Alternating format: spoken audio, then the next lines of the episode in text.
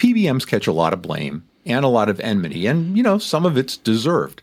But what if a small independent TPA decided that they were committed to doing the right thing for both the client and the member? We'll find out on this episode of Shift Shapers.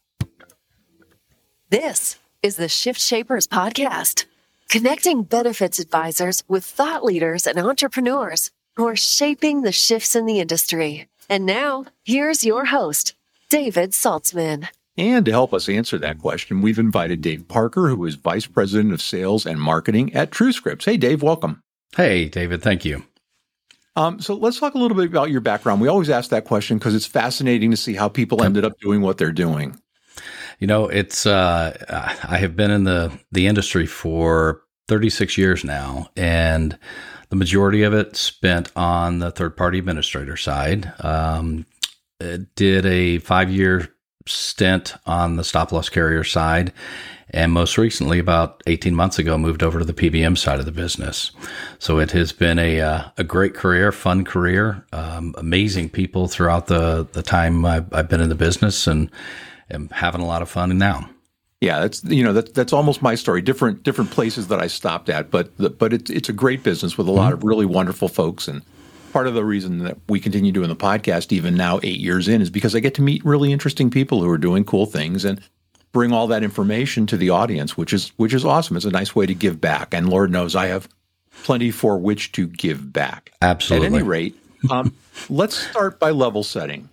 What's the problem, or what are the problems? I know we've only got twenty minutes, but right. what are the problems with the traditional T, uh, the traditional PBM relationship? You know, the, the, yeah, we only have 20 minutes. Um, you know, I think the, the, the most unique challenges, uh, and they're going on right now, you know, in, in con- congressional hearings is, you know, the, the PBM that existed 30 years ago isn't the same PBM that exists today. And it should be a transactional business. It should be a transparent business. And instead, it has turned into one that has so many puts and pulls of revenue, so many puts and pulls of how do we, uh, how do we make money in, in different ways. And it's lost sight of what it's really all about is the member and delivering the total lowest net cost and the best service to them. So let's talk about some definitions because yep. there's all kinds of phraseology that floats around the PBM universe. What do what do advisors really need to know about? You know, I think the first and biggest question is how do PBMs make money? And so when you sit down with a PBM and they're giving you their presentation, just stop, ask them, show me in black and white, how do you make money?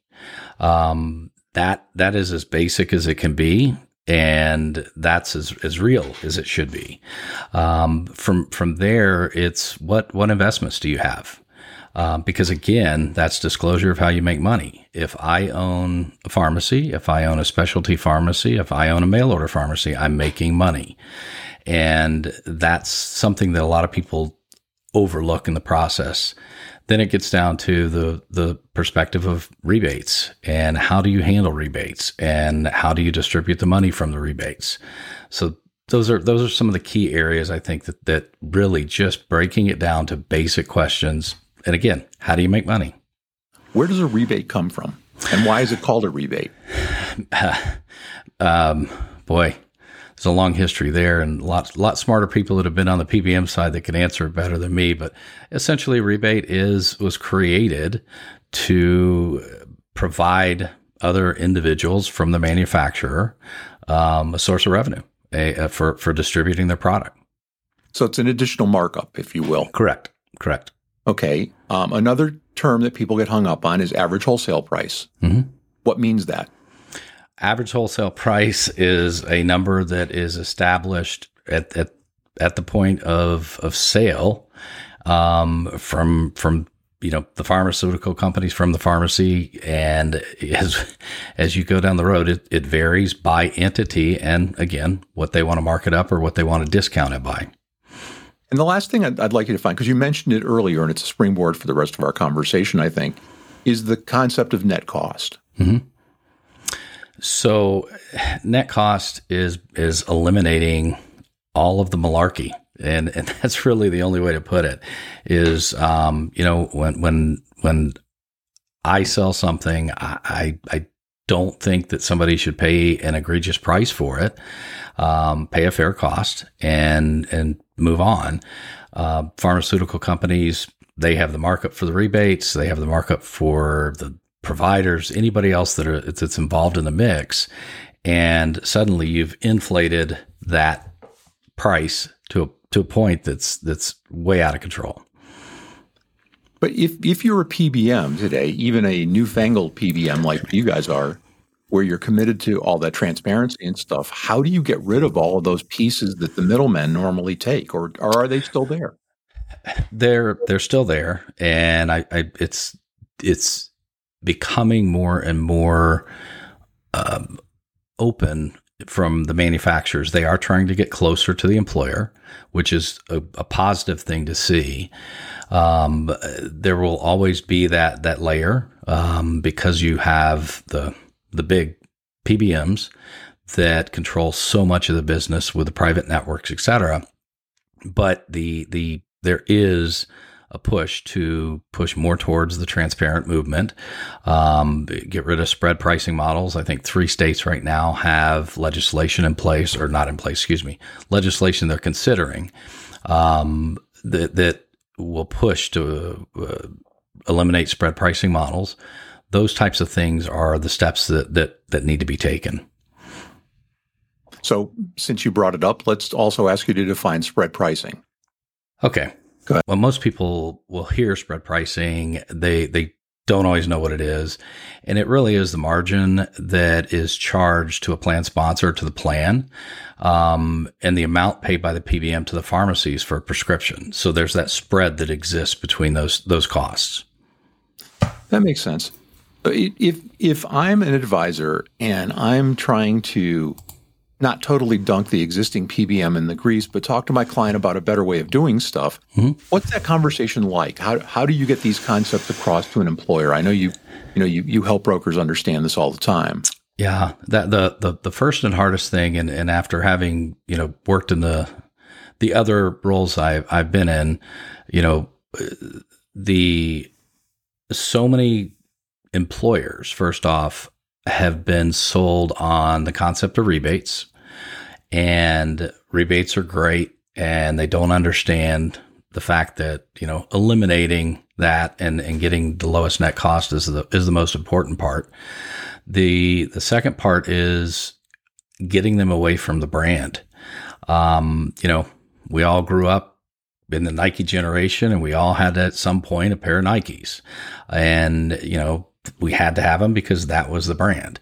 So understanding that there are great companies out there that may not have a brand. And by the way, the rebates may be less because you're saving the plan a lot more money are, are the two biggest concepts. The hardest part again gets back to when a CFO or an HR person is completely sold on both of those items. It's, it's a difficult sale. So it really gets back to educating them. A, how do PBMs make money? B, do you really need the rebates, you know, and the brand? Well, is maybe this is really simplistic, but it's it's always seemed to me that the rebates, and I, as you, I, I ran a TPA for a while. Um, it's always seemed to me like the rebates are kind of like we're picking your left pocket and putting some money back in your right pocket. Absolutely, absolutely, and and so a, a great example of that is the new biosimilar to compete with Humira um, Amjevita. So Amjevita came out with two price points, one that has a rebate and one that doesn't. And we're we're opting to as members, you know, convert. We're opting and, and trying to steer them to the one that doesn't because the cost is significantly lower and this the, the member and the plan save money. That's a that's the simplest solution. That's the best solution. More or less, what's that delta on those two drugs? Um, the delta is well over five thousand dollars for for the the I think it's a two week dose. Yikes! Well, I know it. You know, it's those kinds of specialty drugs, injectables, et cetera, that are that are running costs up Correct. because I guess they can. Mm-hmm. Um, and and it's you start looking, you start pulling apart claims for pharma, and you you see where the money's going. It's it's clear why would anybody opt for taking the drug, you know, for allowing the drug on their formulary that does have a rebate? Right. Well, th- this gets back to the brand and the name and the advertisements. Uh, last night, my wife and I were watching a show, and three pharmaceutical companies pretty much covered about 85% of the advertising time. And so, as a consumer, I know those names. Um, if I'm a, a patient and I don't know a biosimilar or what a biosimilar is, I'm probably a bit scared because I haven't heard that name. Now, you know, it, it's interesting. We've had a few conversations recently, and, and one of my consulting clients is a company that's that's doing huge, large scale trials with insurance carriers on pharmacogenetic testing. Mm-hmm. Is is that something that you include when you, when you're building kind of a newfangled PBM? Is is that something that that you embrace and that you include, or is that just coming to market? Where do you guys stand on that? It's coming to market. Um, as as uh, unique as it sounds, we actually just have done a trial on all of our team members, and um, it's a fantastic, fascinating process to go through, David, um, and and one that I highly encourage uh, groups to truly consider and brokers to consider. Um, you know, personally, from from a personal experience, you know, I can jokingly waive my right to, to PHI, but I do not um, process or, or uh, Lipitor um, was was prescribed for me several years ago, and within a three day period of being on the drug, I was not metabolizing it. I was in bed. I was feeling like I was on death's bed and called the doctor and he's immediately pulled me off, put me over to Crestor and everything has been fine ever since. And of course, I did the other steps to help lower my cholesterol. But the, the reality is that's really what we're looking at is what does your body metabolize? And there are so many psychotropic mental drugs out there they're heavily on the list. There are just a number of drugs that people are mis um, prescribed. And um, we really need to be able to identify what those are. The our our five PharmDs are, or excuse me, three of our PharmDs are all certified in pharmacogenomics testing, so they can do consults. And going through that consulting process was fascinating for me, just to to see again what what should shouldn't I take? And then at the end of the consult, our PharmD said, you know, you may want to take that report to your your primary care physician. So I did. And my primary care physician actually spent more time with me talking about that report than he did my true checkup. And it was really because he was fascinated with it, had never seen anything like that, and it used it as a learning tool to, to be careful with, you know, anything for me going forward. So it is absolutely something that, that we are moving forward with. And, and I highly, highly encourage people to consider it. Yeah, well, I think where the rubber meets the road on that is always going to be at the PBM level because you can intervene early before the before Correct. the prescription is filled. Um, you know, I, I was blown away. Um, the stats, if if I don't have them exactly, I'm really close. But if you take ten folks who are taking Plavix, which is a drug that's you know right. widely prescribed, Three of them can't metabolize it at all. Right. And one of the seven who are left is a hypermetabolizer, meaning they get too much of that mm-hmm. drug in their system too quickly. It thins their blood and they become a stroke candidate. Right. Right. And now the tests are what a couple hundred bucks, um, and and dropping. I mean, when they first started, they were thousands of dollars, and they were primarily used, but for cancer patients, I guess mostly. But there's also a patient satisfaction piece there too. Did you did you find that? I mean, it's Absolutely. Rather than saying, let's try this, let's try that, and then you're the guinea pig and you sit in bed, as you say, feeling terrible, you get the right drug the first time. Right. Right. And, you know, the, the other part of it is it's a one time test unless you have a, a bone marrow transplant because your, your genes won't change. And so that test is there. It's in the system. And, and as for me, you know, it's in my doctor's hands and unless I change doctors, but uh, no intention of that. So, you know, really from that perspective, it's it's there and our our farms can can constantly check if I get prescribed something, they can catch it immediately and and eliminate the process. Well, and that's also part of the new wave of stuff that's coming from, you know, I would say smarter, more au courant uh, PBMs, if you will, mm-hmm. where you said you've got three of your PharmDs who are who are certified on pharmacogenetic counseling, and that's that it's going to be huge. I suspect that there will be a time when this is a test that's routinely done when a baby is born. Um, and then you just it, that it, data, you know, a, as a routine cost. Why wouldn't you do this? Right. It, it it could be. You know, I have actually spoken with several stop loss carriers in terms of thinking about what the future looks like for them. the The hard part is, you know, sometimes it's a smaller expense, and and so it's it's harder for a stop loss carrier to really grasp it from uh, what what would it do? Should I cover it in the long run? but I think employers should consider taking it. I, you know, offering the test to all all, all their team members. Well, you know, most insurers have not paid for these tests until right. recently, and one of the big trials that's going on happens to be with my client. Is one of the major carriers who is giving them ten thousand patients who are multi-pharmic and have multiple chronic conditions, mm-hmm. and um, they're going to pay for it, and they think that this will save them enough money so that it's more than worth paying for the for the test. Again, from the member level, if you're using a um, a test like this, it's a much better satisfaction. It's a much better deal right. than saying, "Well, let's try this drug," especially with the psychotropics, you know, or the you know those those drugs that are based for mental illness. Let's try this and see how you do. And then you spend 90 days being miserable, and you go back to your therapist and you go, "Nope, that didn't right. work." Exactly. Exactly. So we've wasted time, we've wasted money, we've mm-hmm. hassled the patient.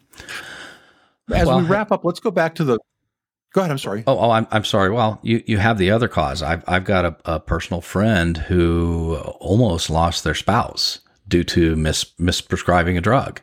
And, you know, I was, I felt lousy. To the contrary, they had to be hospitalized.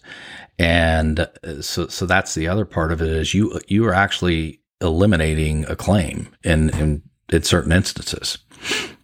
Yeah, and, and I think I think other instances where it's not quite as you know binary a thing, but you're you're also saving money because somebody's not getting sicker while they think they're being treated for their right. disease, which is pretty horrible, I would say. Yeah. Um, again, as as we wrap up, we've got a couple of minutes left. When when you're dealing with a fully transparent uh, PBM, is there a difference at the member level? Does the member actually see a difference? I think they they do, um, and and I would say that more from the perspective of a a member service level. I, I and it's not picking on you know, the the big PBMs, but most of your transparent PBMs are small in nature. They're focused on the member service because that's a key differentiation. And um, so we're not outsourcing our member services. We're we're doing most everything in house, if not everything. And so the members feel a different point of service. And let's face it, when they call us, they're not calling us to check on a medical claim. They're calling us because they've typically been prescribed something that's big. Um, they've got a bad situation, a cancer claim, a heart claim that, and, and so they're, they need to understand that. So I, I do believe that, that especially in the area of the, the transparent PBMs, you get a much more boutique level of service, which is extremely important. Well, yeah, especially for uh, some of the younger folks who are coming into the marketplace mm-hmm. because mm-hmm. they're used to completely frictionless transactions, and right. if there's a hassle, they they won't go near it. They'll just right. avoid it, and then we lose the reason for doing it in the first place. What a fascinating conversation, Dave Parker, Vice President of Sales and Marketing at TrueScripts. Dave, thanks for bringing us up to date on what's happening with with new style PBMs, and we hope you'll come back. Oh, absolutely. I appreciate it very much. Good chatting with you today.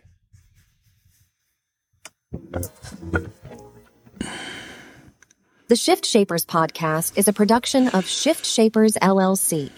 The content and images of this podcast may not be used without our express written permission. Copyright 2023, all rights reserved.